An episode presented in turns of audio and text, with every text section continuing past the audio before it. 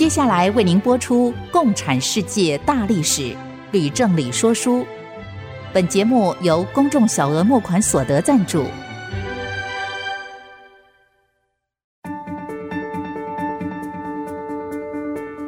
共产主义的兴衰影响近两百年来的全球局势。认识共产主义，才能掌握二十一世纪的国际发展。全球视角，大历史观点，欢迎收听《共产世界大历史》，吕正理说书。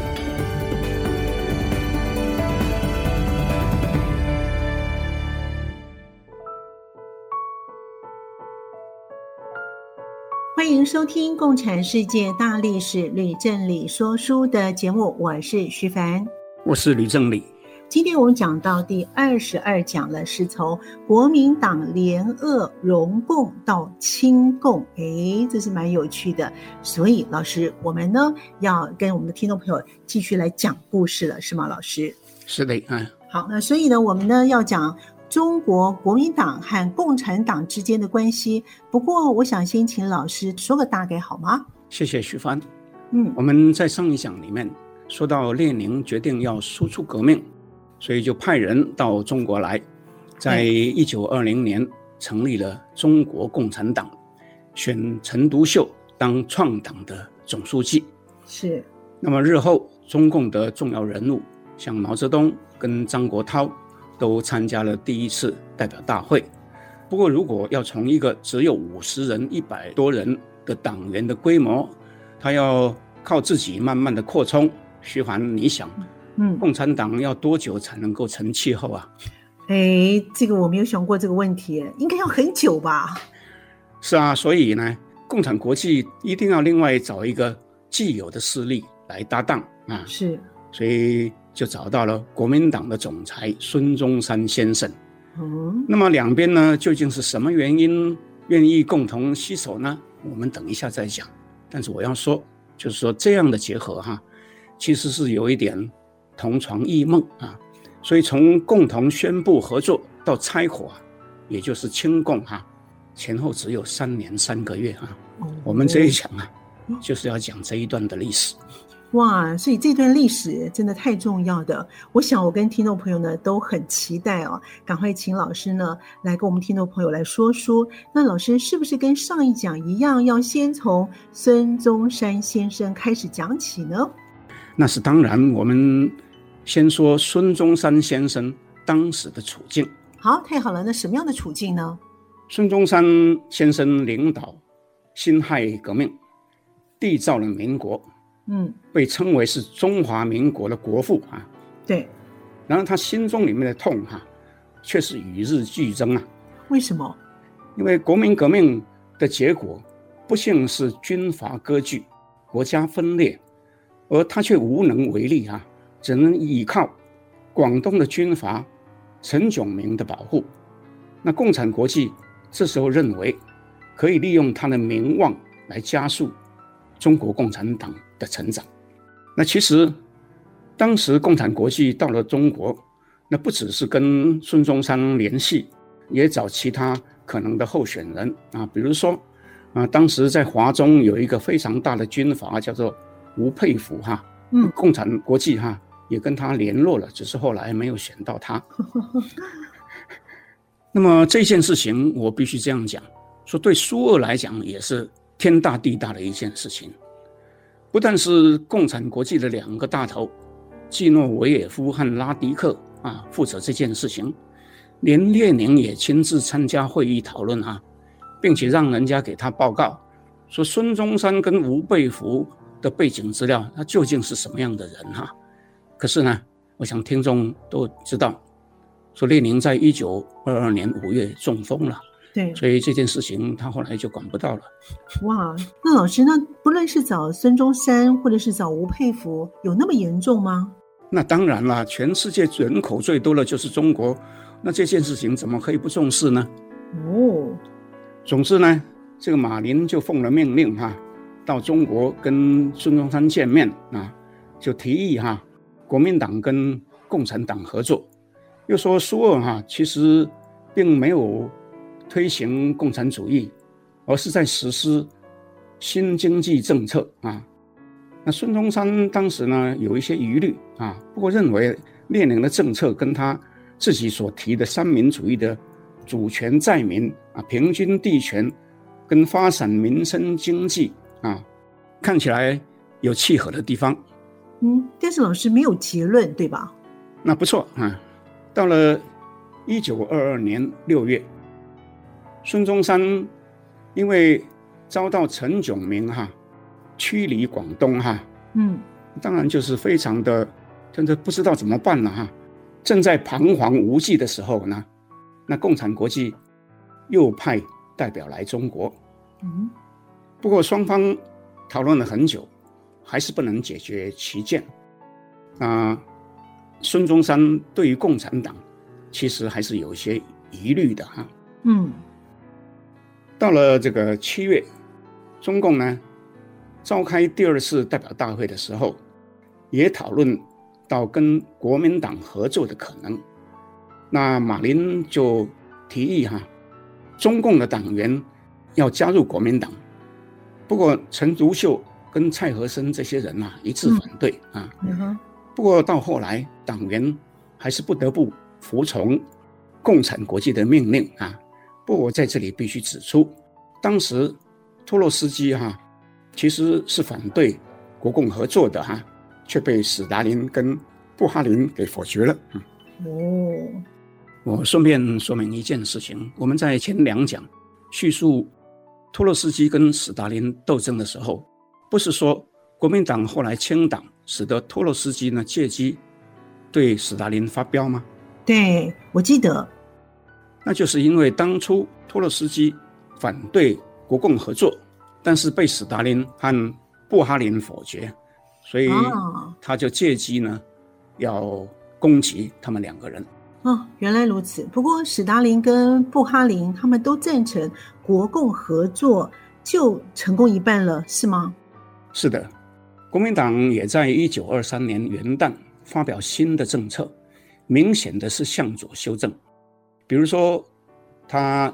宣布要限定私人拥有土地的权利，并表示要改善劳资的关系，改善佃农和地主的关系，又同意允许共产党人加入国民党等等。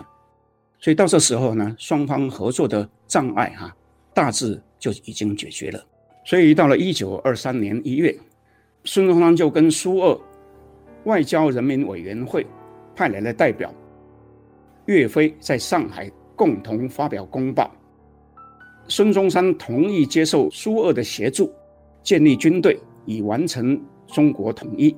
岳飞也重申愿意抛弃第二时代对华的不平等条约，但保留军队留驻在外蒙古。国民党的联俄容共的政策呢，就由此确立了。不过孙中山特别声明。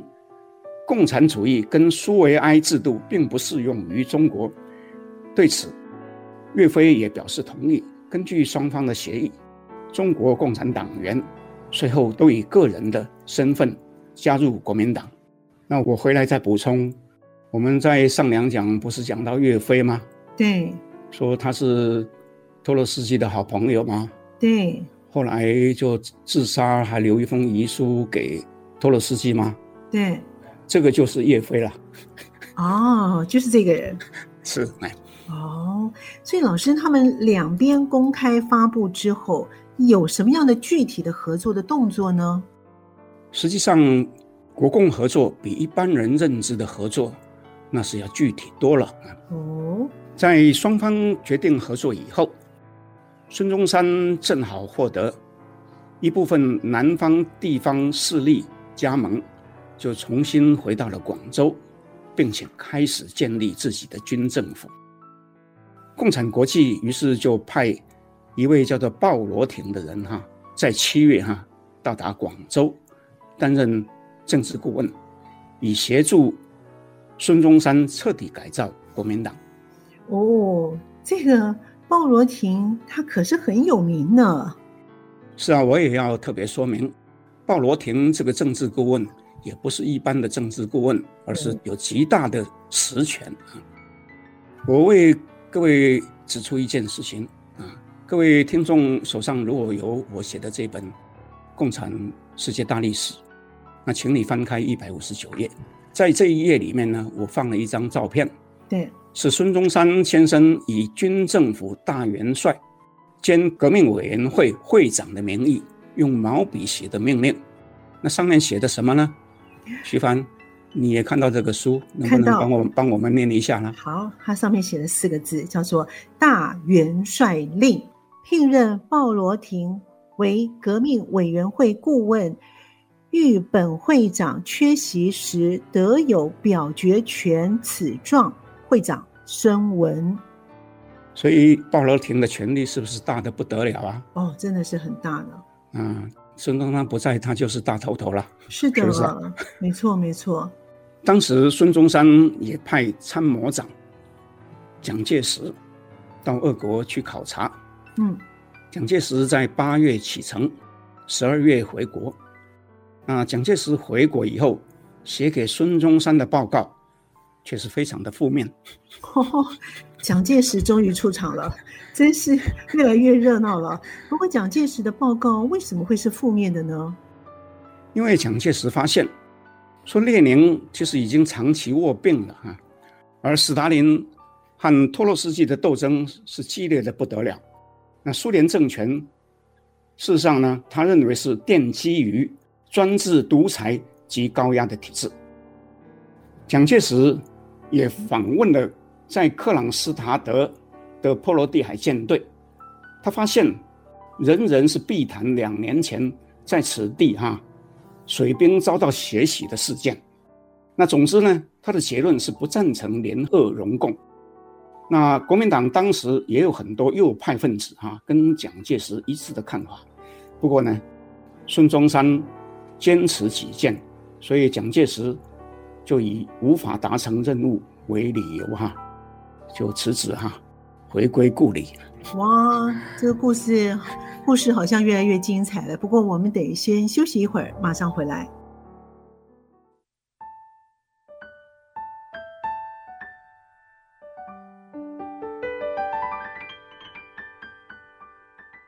欢迎朋友们继续回到《共产世界大历史吕振理说书》的节目。哇，老师，蒋介石既然出场了，是不是也帮我们介绍一下他的家世呢？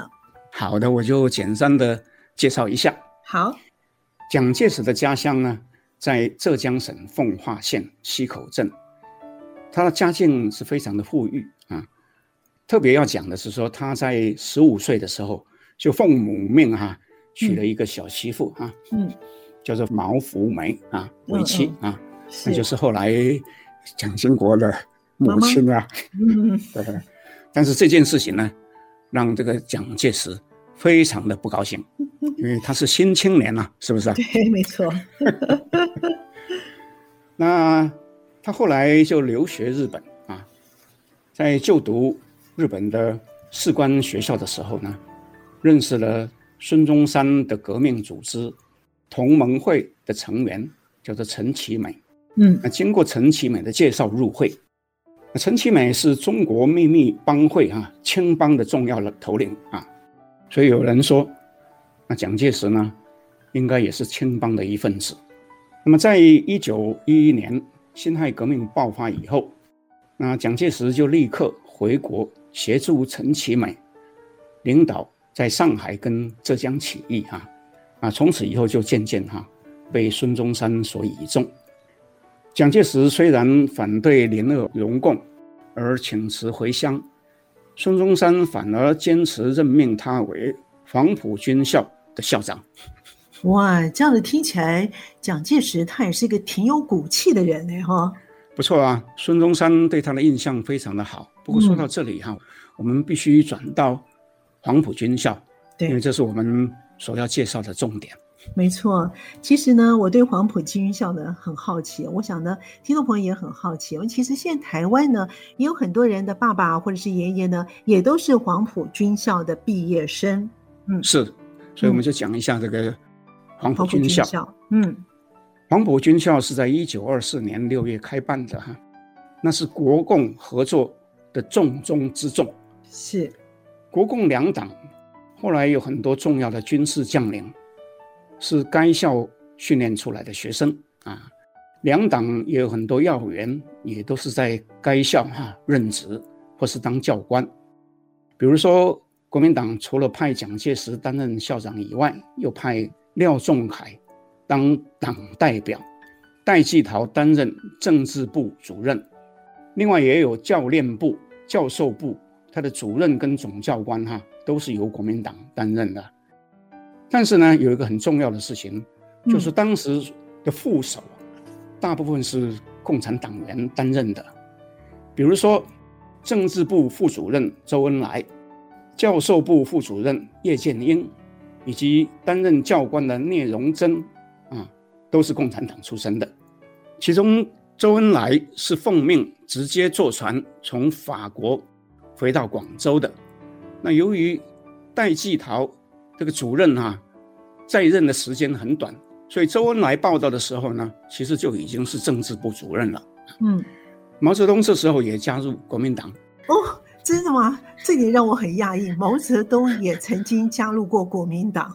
是啊，那因为是共产国际的命令嘛。哦，原来。所以毛泽东后来被认为国民党代理宣传部的部长，同时负责训练、组织农民运动。他还曾经写了一个报告嘞。哦，我记得老师在上一讲有讲过呢。其实呢，他们有两个职务很重要，一个是宣传部，然后一个是组织哦，所以他也算是担任要职哦。那是当然了，嗯。那所以呢，开办黄埔军校的经费，这钱是谁出的呢？嗯，好问题哈。那答案是这样子，那苏俄呢同意支付黄埔军校所有的经费，又从海上运来枪炮弹药。跟轻型的飞机，又派一个叫做加伦的将军哈到广州担任军政府的军事顾问，率领大约一百多人的顾问团啊。那我特别要讲，说这个加伦呢，是苏俄内战期间的红军名将，他的本名叫做布柳赫尔，跟我们前面讲过几个红军大将哈。叫图哈切夫斯基、布琼林哈，那是一样有名啊！哇，这样看来俄国人出手很豪气啊！可是您说呢？这一段的历史呢，在台湾以前叫做威权时代呢，都是禁忌哦。乱讲的话呢，可能会被抓去关的哦。即使呢，在几年之后呢，许多人呢也都知道呢这一些的片段，是吗，老师？是啊，我可能也是因为威权时代哈。就一定有一点叛逆哈，所以认为哈，这个讲历史就是要诚实以对哈。嗯，那企图掩盖史实，只能隐瞒一时哈，不可能遮盖永远。那幸而哈，我们台湾现在已经是民主自由的国度了啊。那另外我也要补充，那黄埔军校是在一九二四年六月开办的，那时候列宁已经死去了五个月啊。斯大林。已经完全掌控了苏联，而在此时哈，如我们先前所讲的，斯大林开始提出一个所谓的“一国社会主义”理论，是不是？没错。那前两讲也才刚刚讲过，我还记得。那一国社会主义的意思是，全世界就算只有一个共产国家也没有关系，不一定要输出革命，是不是这个意思呢？没错，没错。嗯。那么我请问你，徐帆。嗯斯大林在中国这样大手笔投资于和国民党合作以进行革命，那算不算输出革命？哎，这个好像是哦。所以说，斯大林讲一国社会主义，其实只是讲给欧洲国家和美国听的哈，实际上并没有停止在亚洲输出革命。哎，那老师说的对耶，我都没有想到这一层呢。那黄埔军校的规模这么大。苏联还派红军的名将加伦来当顾问，那孙中山先生一定很高兴喽。那不错啊，国共合作以后，广州军政府就开始壮大了，那引起哈英国商人为首的广州商团不安，嗯，那企图进行武力干涉，不料被蒋介石率领黄埔军校的学生军击败，那这时候。孙中山正好应北洋政府的邀请，北上去商谈国事。当他到达北京以后，蒋介石又率领学生军跟地方势力一同击溃了军阀陈炯明，而且是以少胜多啊，歼灭了四万多人啊！这个 各方就大吃一惊啊！嗯，不过很可惜哈、啊。嗯，就孙中山这时候却开始染病哈、啊，所以就在一九二五年三月就病逝了哈、啊。嗯嗯，那北京城万人空巷啊，就夹道送别了。哇，这样可见许多人对他是蛮敬重的啊。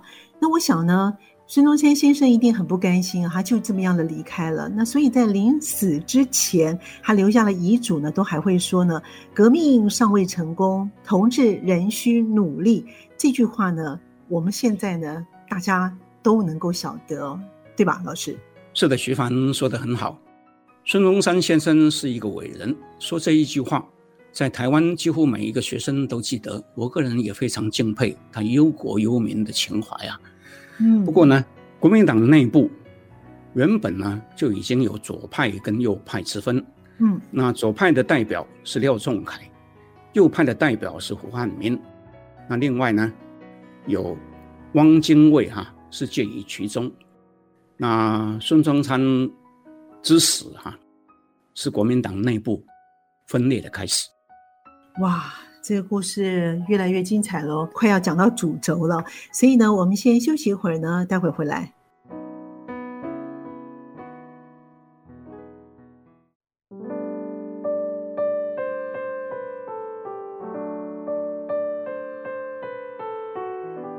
朋友们继续回到《共产世界大历史李振理说书》的节目。我们刚才提到呢，老师有讲说呢，孙中山已经过世了。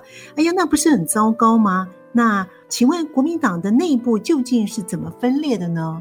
国民党内部的分裂是由于共产党发起所谓的反帝国主义运动，在几次涉外的事件当中，采取激烈的抗争手法。引起国民党内部右派强烈的不满而引爆的，其中涉及至少两个惨案，就是五卅惨案跟杀鸡惨案，还有一次大罢工，即是神港大罢工。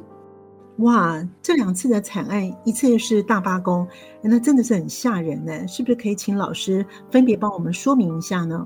好的，中共借跟国民党合作而茁壮以后。在全国各地发展大规模的反帝国主义工人运动，要注意哦，它是用反帝国主义这样的一个名称来发动的。嗯哼所以呢，在上海、汉口等大城市的外资工厂都发生罢工事件，那全国也爆发反日反英的风潮。一九二五年二月，有一名共产党员顾振鸿。在上海租界的一家日本人所开设的棉纱棉布厂，率领工人罢工，跟日本管理者发生冲突，竟遭到枪杀。哇！那上海的工人跟学生就为此开追悼会，结果又有人被打死或是打伤。那因此哈，上海的学生跟工人数千人就为此举行示威游行。要求释放学生，收回租界，但是英国的巡捕竟然又开枪，这一次造成数十人死伤，那史称叫做五卅惨案，因为是发生在五月三十日，那引起中国全民的激愤，纷纷响应。那事实上，当时在山东青岛也发生了类似的事件。哇，听老师这么说呢，真是蛮惨的。那日本人怎么能够可以这样开枪杀无辜的人呢？是啊，我再稍微仔细说明一点。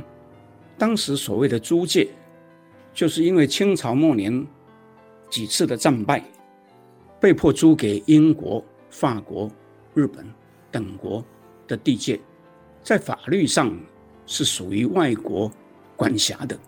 有很多外国人在租界里面开工厂，以英国跟日本比较多，而由于工人的工时长、薪资低，常常引发罢工。尤其是日本人所开设的工厂啊，那是最严重。嗯，所以问题的根源就是孙中山先生在遗嘱里面主张要废除的不平等条约，也就是中共当时推出反帝国主义运动所诉求的主要的理由。嗯，而反帝国主义运动也是使得日本人、英国人害怕采取武力对付工人、学生背后的一个原因。不过就事论事。日本人、英国人枪杀顾盛红跟许多学生工人，固然是野蛮的行为，不可饶恕。可是中共想要利用群众运动来逼使外国人同意废除不平等条约，而不是寻外交跟和平途径啊，是不是一种过激的行为？也正是国民党内部右派跟左派哈、看法不同的地方。嗯，经过老师这样说明呢，哎，比较了解了。那关于五卅惨案，我觉得比以前多懂一些了。那么杀鸡惨案跟省港大罢工又是怎么一回事呢？所谓的省港大罢工，就是在广州跟香港工人在五卅惨案之后发起的大罢工，啊，规模呢大得不得了，哦，因为达到二十万人。哦，真的很多。嗯，当时在中国全国各地，至少有一千万人也参加罢工，不得了 啊！真不得了。那不是少数几个城市而已啊。嗯，那么广州的罢工有什么特别的地方呢？嗯，因为那是由国民党数名高官所领导发起的罢工。嗯哼，而且是由国民党内的左派领导人廖仲恺代表党中央。在大会上发表演说，在会后，周恩来也负责策划，并且领导十几万工人在广州英租界游行示威。嗯，那结果又遭到英军开枪射击，造成五十几个人死亡。那这件事情呢，史称“杀鸡惨案”。哦，那么由于杀鸡惨案。那省港大罢工，那就更激烈了，是不是？对。所以前后延续了有十六个月之久。啊，这么长。那一直到一九二六年十月哈，才结束，但结果呢是不了了之。嗯。但是呢，在这当中，香港的经济瞬间暴落。当年进出口的贸易呢，减少了一半。哇！那事实上哈，所有的罢工运动到最后都是两败俱伤啊。嗯。那国民党广州政府为了支持省港大罢工，在金钱跟和外国之间的关系哈，都遭到很大的损失。所以老师，您说这几次的事件呢，造成了国民党左派还有右派的分裂。那么究竟是怎么样发生的呢？那对于杀鸡事件，广州军政府跟英国政府代表就互相指责了。哦，那国民党内部右派也严厉批判中共的做法过激，啊就太过激烈。对，那左派呢，却不以为然啊。所以呢，到了七月，广州军政府改组为国民政府，那由汪精卫担任主席，但是内部斗争却更加激烈。廖仲恺就是这左派的领导人，嗯，在八月竟然就遭到暴徒乱枪打死。当时胡汉民被汪精卫、蒋介石、鲍罗廷联合指控，说他是涉有嫌疑啊。所以就被软禁了哈，那其他其他的右派分子就纷纷避难出走，在上海另外设立一个党中央，那国民党的左右两派哈，由此就正式分裂了。我借此也再补充一下，当时遭到刺杀的廖仲恺先生和蒋介石都是孙中山的左右手。那廖仲恺有一个儿子，名字叫做廖承志。曾经在后来一九八二年代表中共写一封信给蒋经国，劝蒋经国捐弃前嫌哈，共谋统一。记得这事儿吗？对，没错。那蒋经国呢，决定自己不回信，就请蒋宋美龄哈，用长辈的姿态哈回信呢，教训了这个廖承志。哈哈，这件事情我记得。不过呢，我想问的是，国民党左右派分裂之后，又发生了什么事呢？那只能说是更加的分裂啊，雪上加霜。在一九二六年三月，又有一个中山舰事件爆发。那蒋介石自称，在一个军舰上，差一点就遭到了暗杀。他怀疑是一名苏联顾问在背后阴谋策动的，所以就要求鲍罗廷把那个顾问哈解任。嗯，那不久以后，那汪精卫这个主席也被迫出走。那陈独秀本来就不赞成国共合作哈，只是被迫不得已的哈。那这时候就更加没有办法忍受了哈，就建议哈中共中央哈。说我们退出国民党吧，可是那鲍罗廷却说了一句很有趣的话，他说：“这时候是我们共产党替国民党做苦力的时候。” 意思是说还要继续利用国民党来继续发展。哦，那话说回来哈，那究竟廖仲恺之死他的背后真正原因是什么？那中山舰事件究竟是苏联顾问的阴谋？还是蒋介石自导自演，啊，国共哈、啊、有很多不同的说法，这里面呢、真相难明哈，到现在都还是谜。哦，哇，这件事故事太有趣了哦。不过呢，我们先得休息一会儿，马上回来。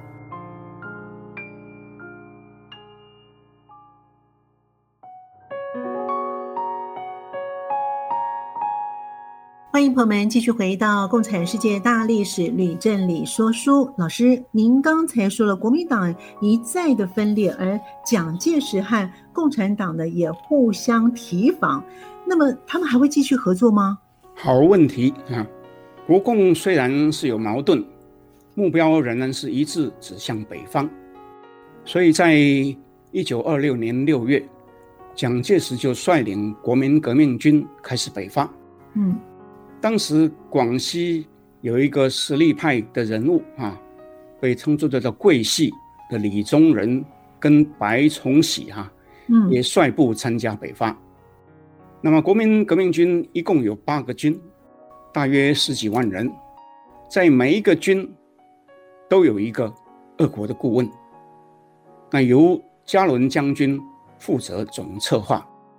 那由于啊，这个俄国人跟蒋介石哈合作，所以呢，革命军就势如破竹哈，在半年之内就席卷了华南各省。那国民政府就随之把总部哈就搬到了武汉。不过在前线的蒋介石跟后方的鲍罗廷之间哈，这时候呢的不和哈就越加表面化，斗争越来越激烈了。哎，那为什么前面打胜仗，后面斗争会越来越激烈呢？老师，因为国民革命军每克服一座城市，那共产党便发动群众的排外运动，那各城市的外侨就纷纷撤退啊，大部分就到了上海，人数达到几万人。到了第二年，也就是一九二七年三月，革命军占领了。南京，共产党又发起排外运动，造成外国的使馆、教堂、医院和学校被毁损，有很多洋人跟传教士被杀的事件。那英法两国没有办法忍受，所以就命令舰艇哈发炮护桥，并声明不惜进行武力的干涉。蒋介石这时候也公开指责。南京事件是左派分子过激的行动，明显的表示呢，要跟左派决裂。哦，这样我听懂了，也就是呢，蒋介石是因为呢，夹在外国的压力跟共产党排外斗争的之间，他渐渐受不了了，对吗，老师？徐帆说的对，那么蒋介石究竟要怎么样跟共产党决裂呢？这又是一个好问题。到了三月底，国民革命军攻克上海，共产党立即派周恩来到上海，负责组织工人纠察队，传闻将直接攻占租界。蒋介石却公开保证，不以武力方式改变租界的地位。那双方的立场是根本就南辕北辙，是吗？对。所以一时呢就剑拔弩张。国民党右派看到蒋介石公然的反抗武汉政府，跟共产党有不同的立场，立刻就邀他一同。召开紧急的会议，决定要清党，也就是清除国民党里面的共产党。哦，那么到了四月十二号，我请听众注意，四月十二号是非常重要的一天。嗯，因为这一天，蒋介石下令上海卫戍司令白崇禧派军警镇压工人纠察队，又请青帮、红帮等帮会的分子哈。共同加入剿刺的行动，各国的驻上海的军队这时候也决心以武力保卫上海租界，所以周恩来率领的起事工人因而死伤达到三百多人。到了第二天，中共再一次发动十几万名工人学生举行集会抗议，那蒋介石就毫不客气哈，就下令士兵持枪直接扫射。随后又大肆捕杀共产党员，数千人因此而死亡或是失踪。那其中包括中共里面的要员，比如赵世炎，还有呢陈独秀的两个儿子。那陈独秀本人啊和周恩来啊幸而及时逃走，没有被捕，也没有被杀。哇，这样听起来，蒋介石他的做事手段还是有点狠的哦。那昨天呢还是同志，今天就大开杀戒嘞。那没有办法，因为联俄容共跟国共合作，其实从一开始就是很勉强的。当时孙中山跟史达林都认为两个志不同道不合的政党互相利用，没有什么不好。可是这样勉强的结合，最终还是造成分裂。蒋介石在中山舰事件之后，就知道敌人对自己下手会不容情的，所以呢，就决定要斩草除根了。因而，国民党右派同时也在全国各大都市全面的清党。东北军的军阀张作霖也派兵直接进到苏联的大使馆。当场捕获李大钊，又收获大批涉及秘密颠覆活动的文件。李大钊跟其他二十几名中共分子，全部被以里通外国的罪名哈，被绞死。哇，老师刚才因为有提到说呢，四一二事件啊是很重要的。那在四一二事件之后呢，又有什么样的事情呢？老师，那四一二事件之后。蒋介石跟国民党的右派就共同成立南京政府，同时就下令通缉鲍罗廷跟近两百名的中共首要分子。那当时武汉政府就大怒啊，公开宣布开除蒋介石的党籍啊，称他是总理的叛徒，本党的败类。那国民党的历史哈、啊，把这件事情称为宁汉分裂啊。宁就是南京，汉就是武汉，所以就是说，国民党右派跟左派两个政府呢分裂。那武汉方面呢，这时候是以汪精卫为党主席，他是听命于苏联顾问的。南京方面呢，是以胡汉民为党主席。哇！今天老师呢讲的真的很精彩，原来中国的共产革命比俄国还要惊心动魄。不过呢，我们今天说书呢就到这里呢，先告一段落。下面呢，我们有一个非常重要的活动啊，就是呢有奖征文活动。这一次呢，真的非常感谢许多的听众朋友回应呢，参加我们这一次的有奖征文活动，跟我们互动。我们的征文题目呢是：如果您要对列宁盖棺论定，您想说什么？有一部分的听众朋友呢是在我们的网页上留言，也有呢是在脸书上留言，或者是直接。给吕正理老师用赖的方式，我们都一视同仁。经过了讨论之后呢，我们在里面选了四篇非常棒的文章的评论。那么就不多说了，我们就先把这四篇的文章呢来读一遍。首先呢是我们的听众李先生，他是这么说的：我想我们有资格替列宁盖棺论定，只能说出自己的感想。列宁与红军在俄国十月革命。及其后的内战，无疑获得了巨大的成功。他取得了政权，而且打赢了战争，也为他赢得了历史的地位。然而，他决定成立秘密警察组织契卡，铺天盖地的红色恐怖，几十万人或说百万被处决。列宁在十月革命之后几个月就走上了一人独裁。然而，最大的叹息还是一段犹如小说般的。宿命情节，因为种种的原因，红军的大炮、机关枪竟然对准了农民以及曾经支持十月革命的克朗斯塔德水兵。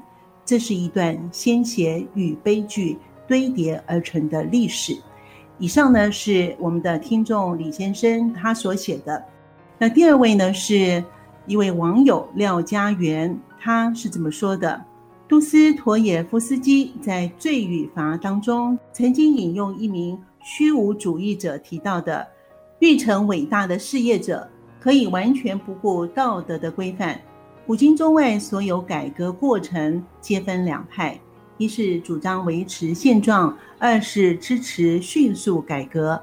列宁是后者，他反对沙皇专制，支持民主自觉，拥有强大的改革决心。”引发了一连串的运动，建立自己的社会主义国家，并且用血腥镇压捍卫他立起的霸权。在他的眼里，为了革命成功，生命及道德皆可抛弃。列宁是俄国历史的转捩点，也是历史文明的毁灭者。以上是廖家园这位网友他所写的。第三位呢是 Martin 孙。哎，我们要特别介绍他一下，他是在高雄的精密公司非常成功的企业人士哦。他是这么写着：一个怀有理想而且对实践理想有强烈欲望的人，当掌握了真正的权力之后，却不愿分享权力，而排除异己，令人觉得所有再崇高的理想，如果不能回归以人民福祉为最高原则。并且具有自省与无私的精神的话，都只是自我欺骗的另一种讲法吧。更糟的是，这样的理想却造成了人类极大的灾害。以上是这位马汀孙他所写的。第四位呢是投缘女士，她所写的，她是这么说的：列宁建立了世界上第一个共产国家。在死之前，却发现接班人史达林是一个非常粗暴的人。如果继续当总书记太危险，所以呢，预立遗嘱想把史达林换掉。列宁在遗嘱当中却把托洛茨基、布哈林等其他的领导同志也都一一数落，甚至说得一文不值，以至于大家都不想讨论遗嘱。史达林也安然继续当总书记，列宁未免自视太高，没有气度，也让人怀疑他是不是真的有智慧。如果不是他的错误而让史达林这个野心家得势的话，苏联人民后来应该不会那么凄惨吧？好了，我读完了。这几篇真的是非常非常的棒哦，那也恭喜四位。不过呢，我们要请李老师呢来表示一下意见。老师，嗯，好，谢谢徐帆。啊、我当然也要谢谢四位的听众啊。同时呢，要向其他也写了留言但是没有获选的朋友们道歉。我很高兴这四位朋友分别从不同的角度出发。有一位评论列宁建立独裁体制及红色的恐怖，并残酷地。镇压曾经支持十月革命的工农兵啊，令人扼腕叹息。另一位指出，人的理想无论多高，如果不能够摒除权力欲，以人民的福祉为依归，终究啊将成为人类的大害。再有一位指出，列宁错误地提拔了史达林为总书记，死前却又犯错而不能如愿将他换掉，结果是遗留一个大祸害给后世。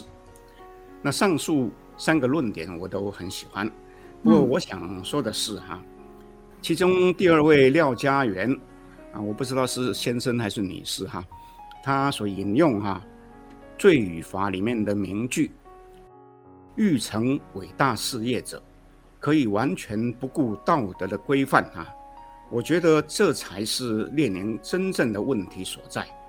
我直接的说，从事革命。而可以毫无原则哈，那还不如不要革命。最后我要说的是，我觉得这次我们试办有奖征文，嗯，非常的成功，所以可能会继续办。那我和徐帆会在适当时间再找另外一个题目哈，来请听众发表意见。总之呢，希望能够跟大家多多互动。没错，那我们呢，以上四位的朋友呢，他可以选择老师的著作《共产世界大历史》这本书，非常的棒哦。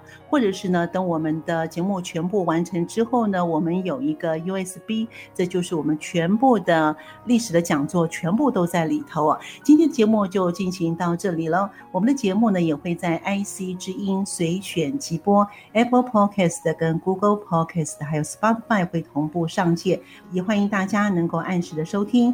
如果您对节目有任何的建议或问题的话，更欢迎您到 IC 之音的网站《共产世界大历史吕正理说书》的节目页面留言。我们的网址是 triple w 点 ic 九七五点 com，或者是 service at ic 九七五点 com。共产世界大历史吕正理说书，我们下次见。各位听众，下次见。明白过去，才能洞悉现在，展望未来。共产世界大历史吕正理说书节目由公众小额募款所得赞助播出。